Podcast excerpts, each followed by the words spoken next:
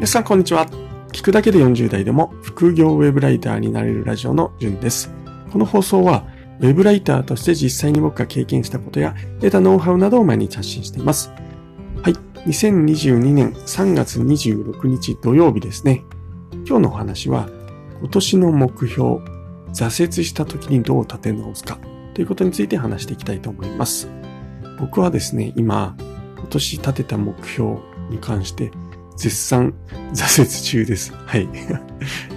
あのですね、今年の目標なんですけども、僕が、えー、決めたこと、これもう何ですかね、えっと、達成したという前提で目標を書くんですけれども、一つ目が、Kindle 本を2冊出版した。二つ目、リンゴの高密植栽培を毎月1回読んだ。これ本ですね。はい、で、三つ目、朝活を継続した。えー、目標1000日。で、四つ目、毎月新しいことをした。で、後から付け加えたんですけども、ブログで、え、月10万円達成したということで、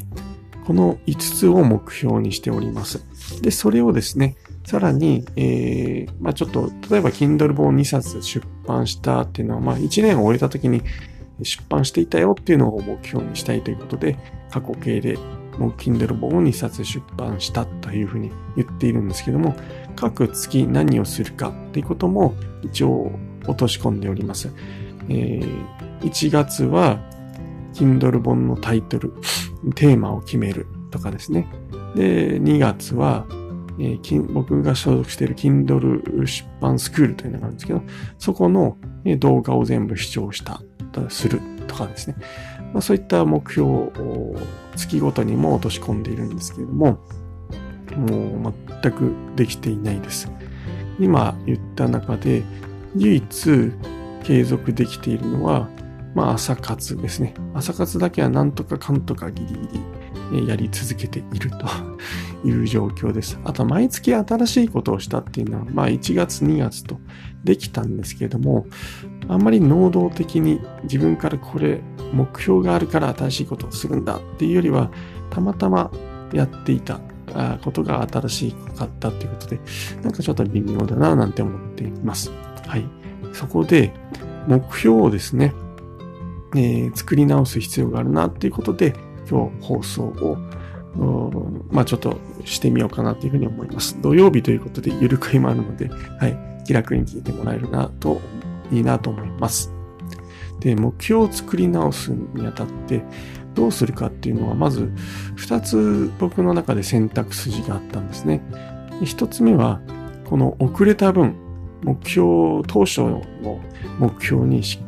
固執っていうと言葉悪いな、えー、を取り戻すために、遅れた分を取り戻すために、スケジュールを作り直す。もっと頑張って、えー、ちゃんと今年の立てた目標なんだから、もう取り戻すように頑張ろうっていうのが一つ目。で、二つ目は、今からできるように、えー、作り直す。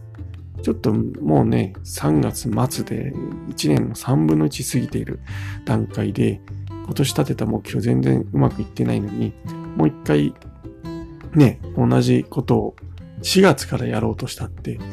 ちょっと難しいんじゃないかなっていう考えのもと、二つ目は、まあ今からできるようにっていうことですよね。はい。で、僕が今考えているのは後者。まあ、無理をしないように、スケジュール、今年の目標自体をちょっと作り変えるっていうことを考えています。で、これって単純に言うと甘えですよね。で、僕もそうかなっていうふうに思いつつ、じゃあ、うん、どうなんだろうっていうふうに考えたときに、じゃあ遅れた分を取り戻す、スケジュールにするっていうことのリスクは何だろうっていうふうにちょっと考えてみたんですけども、これただでさえ1月から3月まで今年の目標に対してできていないのに、さらに無理なスケジュールになって、えー、もう簡単にまた挫折しちゃうんじゃないかなっていうことが、まあリスク。まあそれも含めて甘えだよって言われたらそうなんですけども、まあ僕はそういうリスクがあるなって考えました。で、もう一つ、じゃあ今からできるように作り直す。えスケジュールをもうちょっと緩くするっていうことなんですけども、それのリスクってなんだって考えたときに、まあリスクというより、まあ甘え癖がついて、で、またできなかったときに、また目標を作り直すっていうことになるんじゃないかなっていう懸念が僕の中で、えー、ありました。なので、ちょっと今日まだ結論が出ていないんですけども、どうしよっかなっていうふうに悩んでいます。で、まあ、そんな時にちょっと思いついて思いついたのが、そもそもなんで目標を達成できていないのかなっていうことを、えー、考えましたで。それを修正すること、一つ一つ分析して修正することで、もう一回立て直せるんじゃないかっていうふうに考えました。で、じゃあ僕が1月から3月までなんでこれが目標達成できていなかったのかっていうのを考えました。一つ目はですね、そもそも目標自体を、まあ、忘れている。っていうことなんです。で、僕はですね、一応忘れないようにということで、スマホの Google Keep にメモをして、いつでも見られるようにはしているんですね。でも、そもそもそれを見ていないっていうところがありました。なので、えー、今日からですね、見えるところに目標を貼るっていう、もうなんか当たり前のようで超原始的なことをもう一回やろうと思います。スマホだったらいつでも見れるようなところに置いてあるからいいなと思ってたんですけど、やっぱ見ないですね。はい。なので、見えるところに紙で貼り付けようというふうに、えー、思いました。それが一つ目ですね。で、二つ目、えー、目標達成できてない理由として、まあ、言い訳なんですけども、忙しすぎる。はい。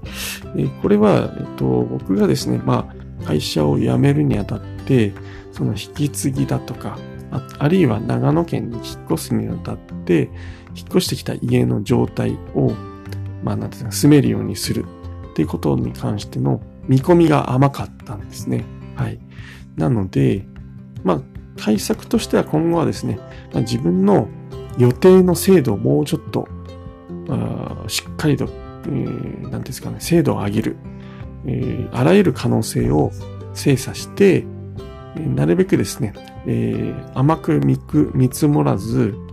えー、もっとかかるんではないか、時間、もっと時間がかかるんではないか、など、最悪な状況を想定してスケジュールを組む。これをしようと今後思います。はい。で、あともう一つですね。あの、引っ越してきてからですね、お酒を飲みながら、だらだらテレビを見る時間が増えてるなっていうふうに気づきました。はい。今朝気づきました。で、これなんでかっていうと、まあ、引っ越しの片付けとか、DIY、DIY 作業ですね。これで、以前より疲れてるんですよね。